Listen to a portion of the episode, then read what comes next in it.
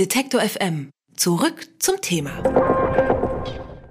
N99, der Podcast von der Frankfurter Buchmesse von Detektor FM. Wer etwas kritisiert, muss sich oft den Satz anhören, mach's doch selbst besser. Dirk Knippals scheint sich das zu Herzen genommen zu haben, denn der langjährige Literaturchef der Taz hat jetzt mit Der Wellenreiter seinen ersten eigenen Roman veröffentlicht. Hier erzählt er vor allem von der Kraft der Literatur, denn es sind Bücher und Romane, die dem 15-jährigen Albert, der in der Provinz lebt, helfen, erwachsen zu werden. Mit Klassikern wie Kafka und Uwe Johnson findet er seinen Weg durch das Leben und überwindet auch den Verlust der ersten Liebe und findet danach selbst zum Schreiben.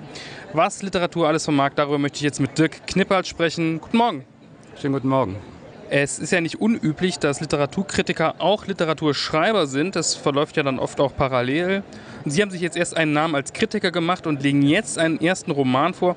Haben Sie nicht auch ein bisschen Angst, dass der genauer begutachtet wird, weil Sie ja nun auch oft Bücher begutachten als, ähm, als andere Bücher? Mhm. Ähm, davor, dass er genauer begutachtet wird, habe ich keine Angst. Ich fände es schön, wenn er genau begutachtet wird. Das wäre gut. Ähm, es wäre schön, wenn die Eigenheiten rausgearbeitet werden. Stärken und Schwächen habe ich gar nichts ähm, gegen. Im Gegenteil. Ich habe so ein bisschen Sorge, Angst ist zu viel, ein bisschen Sorge, dass er anders beurteilt wird als andere Bücher. Also dass man nicht ähm, sagt, hier ist ein Roman, mal gucken, wie ich das finde, sondern dass man das als Move von mir interpretiert. Und das finde ich ein bisschen komisch. In Deutschland wird man schon sehr eingekastelt. Es gibt so ein Identitätsdenken und wenn man einmal Kritiker ist, dann ist man immer Kritiker. In den Staaten zum Beispiel ist das ganz anders. Da, es, da gehen die viel lockerer damit um. Ähm, da sind es dann Bücher und die werden beurteilt. Ich fände es schön, wenn es um die Bücher ginge. Trotzdem habe ich mich ja gefragt, ob äh, Ihre Arbeit als Kritiker Ihnen geholfen hat, beziehungsweise wie sehr sie Sie darauf vorbereitet hat, dieses Buch zu schreiben. Ja, das ist eine interessante Frage. Ich kann das ähm, so schnell gar nicht jetzt so richtig beantworten. Ich versuche es mal. Ähm, ich habe natürlich viele Modelle im Kopf, wie Bücher sein können, sein sollten. Das hat man einfach, wenn man 25 Jahre, 30 Jahre lang viel, viel Bücher liest. Ich habe dann ja auch noch sogar Literaturwissenschaft studiert. Also ich habe da viele Modelle im Kopf, wie Romane sind. Beim Schreiben aber habe ich jetzt festgestellt, die, unter die Erfahrung gemacht, ist das ganz gut, das alles im Hinterkopf zu haben, aber daran nicht so richtig zu denken. Also man muss ähm, so ein bisschen sein bewusstes, ähm, seine bewussten Vorstellungen von Literatur auch ein bisschen austricksen beim Schreiben bei Literatur. Es ist gut, sie zu haben, aber sie helfen einem nicht. Sie behindern einen eigentlich ein bisschen. Ähm, Wenn es darum geht, ähm, über Erfahrungen zu schreiben oder Szenen zu schreiben, ist es immer gut, in die Szenen reinzugehen. Ich habe festgestellt, dass es ganz anders ist, Romanen zu schreiben, als, als, als Journalist zu sein. Das war eher so eine Art Malen, was ich jetzt gemacht habe. Also ich habe so eine Szene gehabt und habe sie skizziert, wie so eine Bleistiftskizze. Und da bin ich immer wieder rübergegangen und habe so die Details ausgepinselt. Ähm, beim Schreiben, beim journalistischen Schreiben schreibt man ja immer so gegen so eine Deadline an und man muss die Zeilenzahl erreichen. Also man hat immer so eine Grenze. Das war jetzt anders. Ich hatte immer einen fertigen Text und habe den immer wieder neu überarbeitet. Das war einfach was ganz, ganz anderes als Journalismus. Wenn Sie das so gerade beschreiben, dann frage ich mich jetzt natürlich, ob jetzt das Romanschreiben jetzt wiederum Auswirkungen auf die Kritiker da sind hat, weil sie jetzt natürlich ganz genau wissen, wie hart und anstrengend dieser Job sein kann. Ja, das weiß ich. Also wie anstrengend das ist, ein Buch zu schreiben, das habe ich jetzt echt festgestellt. Das ist echt harte Arbeit. Also mein, also mein lieber Scholli. Ähm, es war mir vorher theoretisch schon klar. Ich kenne ja auch ein paar Schriftsteller persönlich und habe das auch schon mal und häufig auch mal Leute interviewt oder so. Aber das jetzt mal am eigenen Leib zu erleben, das war schon auch was anderes. Es hat schon Auswirkungen. Ähm, ich würde nie mehr mich beschweren bei der Schriftstellerzunft, dass sie ein aktuelles Thema nicht behandeln. Also das gibt ja die, es gibt manche Kollegen von mir, manche Kritiker, Kollegen von mir bestellen praktisch Romane zu aktuellen Themen. Das äh, Buch der Stunde. Das Buch der Stunde. Einwanderung, äh, Migration, AfD. Ähm, ich habe jetzt festgestellt, so funktioniert literarisches Schreiben aber überhaupt nicht. Man muss da, ähm, oder jedenfalls bei mir nicht und ich glaube auch bei vielen anderen Schriftstellern nicht, man muss das schon anders in sich schürfen. Das ist eher eine Kultivierung von Subjektivität, also man nicht eine Widerspiegelung von, von Realität. Man versucht äh, der Realität etwas, ähm, et, etwas pathetisch gesagt zu schenken, also die Realität zu bereichern und eben nicht das zu machen, was die Zeitungen sowieso eh schon machen. Das habe ich jetzt wirklich gelernt und das werde ich, glaube ich, jetzt auch als Kritiker anwenden. Ja, ich finde auch so die berühmten Bücher zur Stunde, die so ganz zeitgeschichtlich daherkommen, die sind meistens auch relativ schlecht, weil sie so ein bisschen gestrickt sind. Ja, gestrickt. Es dauert einfach unendlich lange an die eigenen Erfahrungen ranzukommen. Und ich glaube, äh, Literatur kann e-, einfach etwas anderes, was im Journalismus nicht so richtig kann, einfach weil man da nicht die Zeit, den Raum und die, äh, äh, die Möglichkeiten hat, nämlich ähm, Erfahrungen wirklich aufzuarbeiten. Dazu braucht man aber Zeit, dazu braucht man auch ähm, Abstand. Also ich glaube, etwas, was heute und jetzt passiert, Gegenwart schreiben, Popliteratur war ja lange sozusagen Gegenwart schreiben, das habe ich festgestellt, für mich ist das zumindest nichts. Dann gehen wir noch mal ein bisschen rein in den Roman.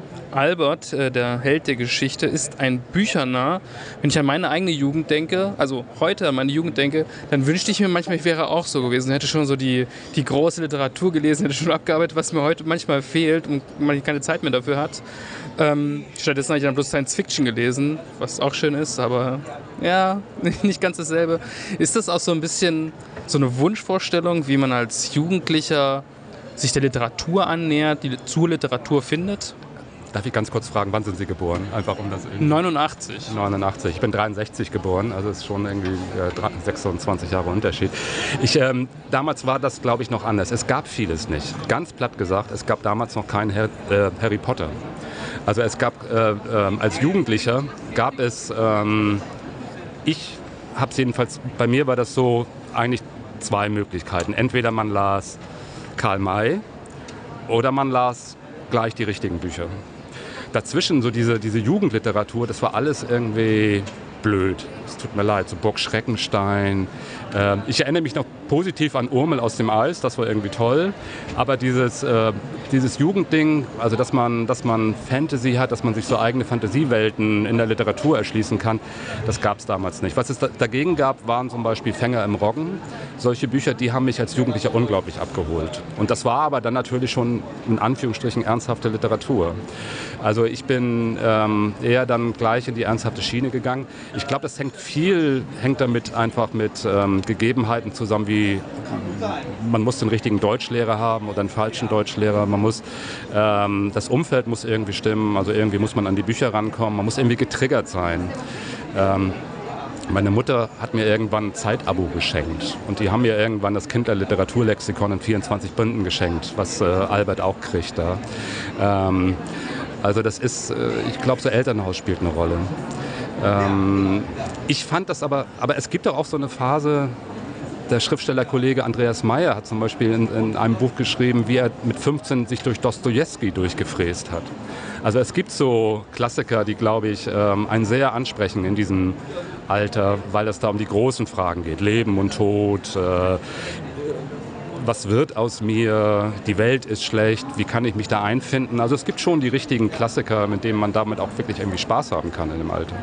Also ich gerade schon über diese Voraussetzungen geredet, was es dann manchmal braucht und auch damals schon brauchte, um irgendwie zur Literatur zu finden. Wie sehen Sie das denn heute? Also ich habe das Gefühl, es wird ja schwieriger. Ja, ja ähm, es gibt ja diese berühmte Leserumfrage, nachdem sechs Millionen äh, äh, Leute weniger Bücher kaufen als vor, vor fünf Jahren oder so. Ähm, ich weiß es nicht. Ich traue solchen Umfragen immer nicht. Ähm, ich glaube, man kriegt da raus, was man raushaben will. Ich weiß, es ist immer schwierig. Ähm, also Literatur hat schwierig. Kinder haben natürlich heute ganz andere Möglichkeiten ähm, durch elektronische Medien. Äh, man schreibt heute nicht mehr Tagebuch, sondern macht so Snapchat-Aufnahmen. Also das geht einfach viel visueller und nicht über Text heute. Aber im Prinzip ist das schon irgendwo das Gleiche. Das ist eine Arbeit an sich selbst mit Möglichkeiten, wie man sein kann im Leben. Ähm, ich würde das nicht, auf jeden Fall bin ich kein Kulturpessimist oder so. In meinem Umfeld, ich kann nur, ähm, ich kenne natürlich die großen Umfragen, die sind viele pessimistisch.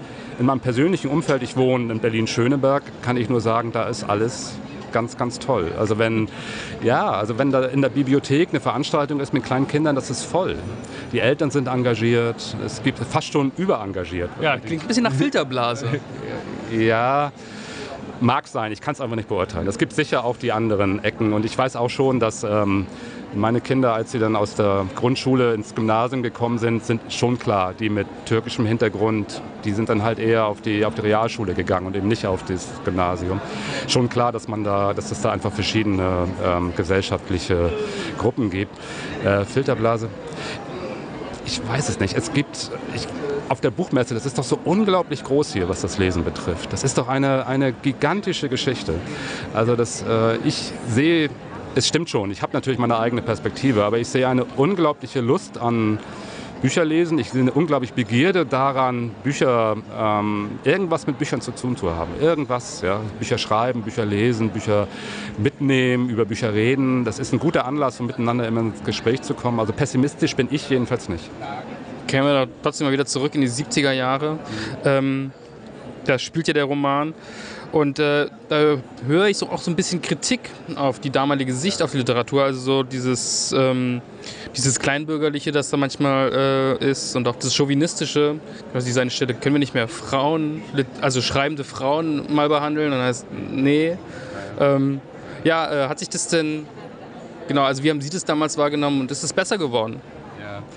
Ja. Ähm also es war, glaube ich, so, wenn man damals gesagt hätte, mit 15, ich will Schriftsteller werden, ähm, dann würde das natürlich irgendwie belächelt worden sein, schon klar.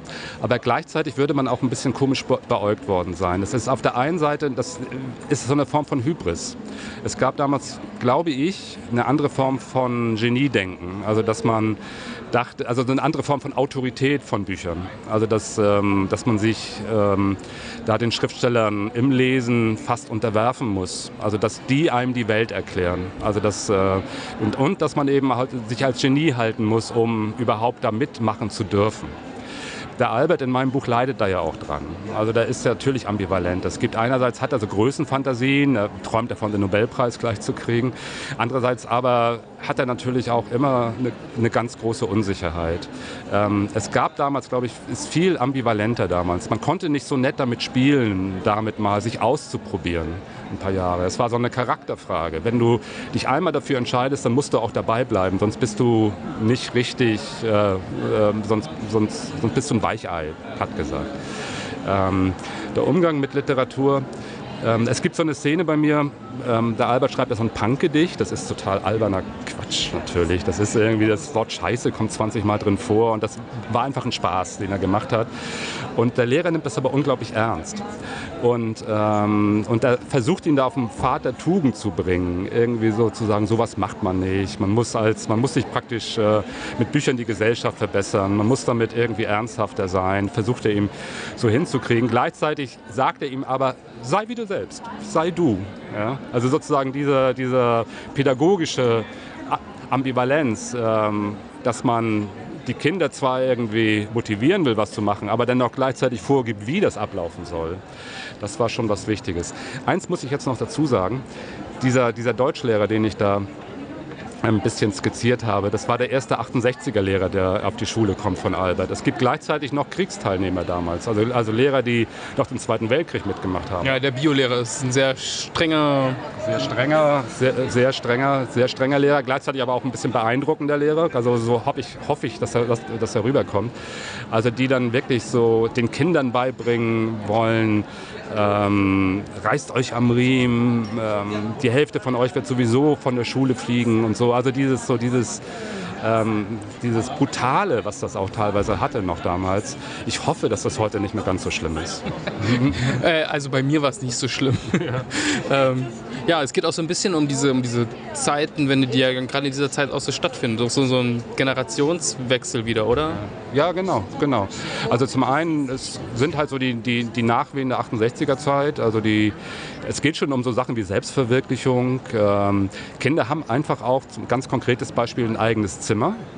Das hatten die in den 50er Jahren ja noch nicht vorher, also die Generation vorher mussten sich auf das Zimmer teilen. Aber was man in diesem eigenen Zimmer macht, das war eigentlich noch ein bisschen unklar. Also sozusagen eine Selbstverwirklichung, aber gleichzeitig auch so, eine, so ein Alleingelassensein von den Eltern. Das ist, glaube ich, so die Geschichte. Und dann dieser Vorort das ist ja so ein Idyll. Also alles sieht irgendwie schön aus, gemähter Rasen und so. Aber gleichzeitig gab es ja Themen wie, ähm, ähm, also die, Deutschland war noch geteilt. Also die Zonengrenze war einfach 80 Kilometer weit weg mit einer Million Soldaten auf jeder Seite. Es gab die Nachrüstungsdebatte, es gab die Neutronenbomben, es gab Kampf um die Atomkraftwerke. Und das alles kommt in diesem Vorort, wo der Albert ist, nur so übers Fernsehen rein. Also nur jedenfalls nicht, es wird nicht wiedergespiegelt in der Realität. Und deshalb braucht er auch die Bücher, weil er beim Lesen dann feststellt, dass eben viele Menschen dann doch unsicher sind oder Probleme haben mit sich und mit der Welt oder auch kritisch umgehen einfach mit der Art, wie sie leben. Und äh, das fasziniert ihn dann auch daran. Ja, ich fand auch, also die Provinz ist da ja sehr zweischneidig dargestellt. Auf der einen Seite ist es so ein, so ein Ort, der, also jetzt vor allem die Generation von Albert in dem Moment erstmal anätzt und wo sie unbedingt weg wollen. Also es ist irgendwie, man will fliehen. Gleichzeitig wird es ja aber auch zu so einem Sehnsuchtsort. Also da kommt äh, dieser, dieser Typ aus Berlin, in die Provinz und auch Albert zieht es ja später wieder in die Provinz. Also äh, ja genau, was verrät Ihr Buch auch über Provinz? Ja, also ähm, das sind jetzt so Erfahrungen, die ich glaube ich schon gemacht habe. Es ist schon eine eigene Erfahrung, eine Pubertät zu durchleben in so einem Vorort.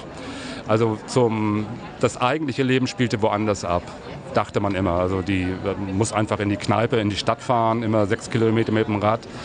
Berlin ist natürlich so ein, so ein ferner Magnet, irgendwie so ein dunkel wuchernder ähm, Ort, wo man dann so denkt, hier ist das eigentliche Leben. Alles ist möglich. Alles ist möglich. Ja, mach was aus dir, sozusagen Selbstverwirklichung. Gleichzeitig wollte man aber auch kaputt sein. Also die, das ist ja auch die Punkzeit. Also man wollte einfach auch äh, sozusagen die, dieses, äh, die Nacht durchmachen und Drogen. Das hatte auch so was, was, was, was, was Funkelndes. Als ich dieses Buch geschrieben habe, ich dachte zuerst, also das ist ja so ein bisschen, ich dachte zuerst, äh, Dirk, geh nicht so an deine eigene Kindheit ran. Was ich aber festgestellt habe, ist, dass das eher ein Abschied war von dieser Zeit. Für mich jetzt persönlich. Es war eher so ein Rausgehen aus der Zeit. Also ich kann das jetzt beschreiben, wie das war. Und äh, es ist natürlich auch ein bisschen Nachhinein so leicht melancholisch aufgeladen es ist natürlich einfach auch schön da. Also es ist irgendwie auch die Bäume und äh, man, man kann da durchgehen und äh, sozusagen es ist Ruhe, man kann für sich sein. Aber gleichzeitig muss man das eben auch. Und also ich glaube, für Kinder ist das echt ein Paradies, so bis Zwölfjährige. Und dann vielleicht ab 50 wieder. So dazwischen sollte man woanders. da sollte man mal die Welt sehen. Da sollte man die Welt sehen. Ähm, zum Schluss nochmal die Frage, Sie also im Endeffekt ist das ja auch ein Roman über, über Literatur und was Literatur, wie weit eine Literatur auch bringen kann, wie viel Literatur einem auch helfen kann im Leben. Äh, ich habe ja schon erzählt, es ist auch die erste Liebe irgendwie so ein bisschen äh, mit unterstützt und auch den Abschied davon. Deswegen äh, ketzerisch für mich zum Abschluss gefragt, was kann eine Literatur nicht? Auch das ist ein bisschen ambivalenter. Ich sehe es ein bisschen ambivalenter, als Sie das beschrieben haben. Ähm, Literatur kann viel für Albert. Er kann ähm, fliehen aus seiner Umgebung. Er kann so ein bisschen Distanz einbauen, kann eben sozusagen seinen Ort im Lesen. Gleichzeitig täuscht er sich ja auch ständig. Also durch die Bücher. Die Bücher täuschen ihn ja auch ein bisschen. Also er versucht dann, ähm, er ist ja auch dann auch mal sauer auf die Bücher, weil die ihm das dann nicht so erzählen, wie es wirklich sein kann. Also dieses richtige, äh, das, die, die Liebe verläuft dann ja unglücklich und diesen richtigen eigenen Schmerz kann er halt dann doch nicht, da können die Bücher ihm doch nicht vorbewahren. Ähm, also was, was Literatur kann, letztendlich muss man sein Leben halt selbst leben. Und ähm, da können einem Bücher schon helfen, aber sie können einem da die eigene Arbeit, sich selbst zu finden und seinen eigenen Weg durchzugehen, durch ganz viele Sachen einfach auch nicht abnehmen. Das muss man einfach selbst machen. Das sagt Dirk Knippals. Äh, er hat gerade seinen ersten Roman, Der Wellenreiter, veröffentlicht, erschienen bei Rowold. 22 Euro. Vielen Dank für das Gespräch. Ich danke auch. Unterstützen Detektor FM slash Danke.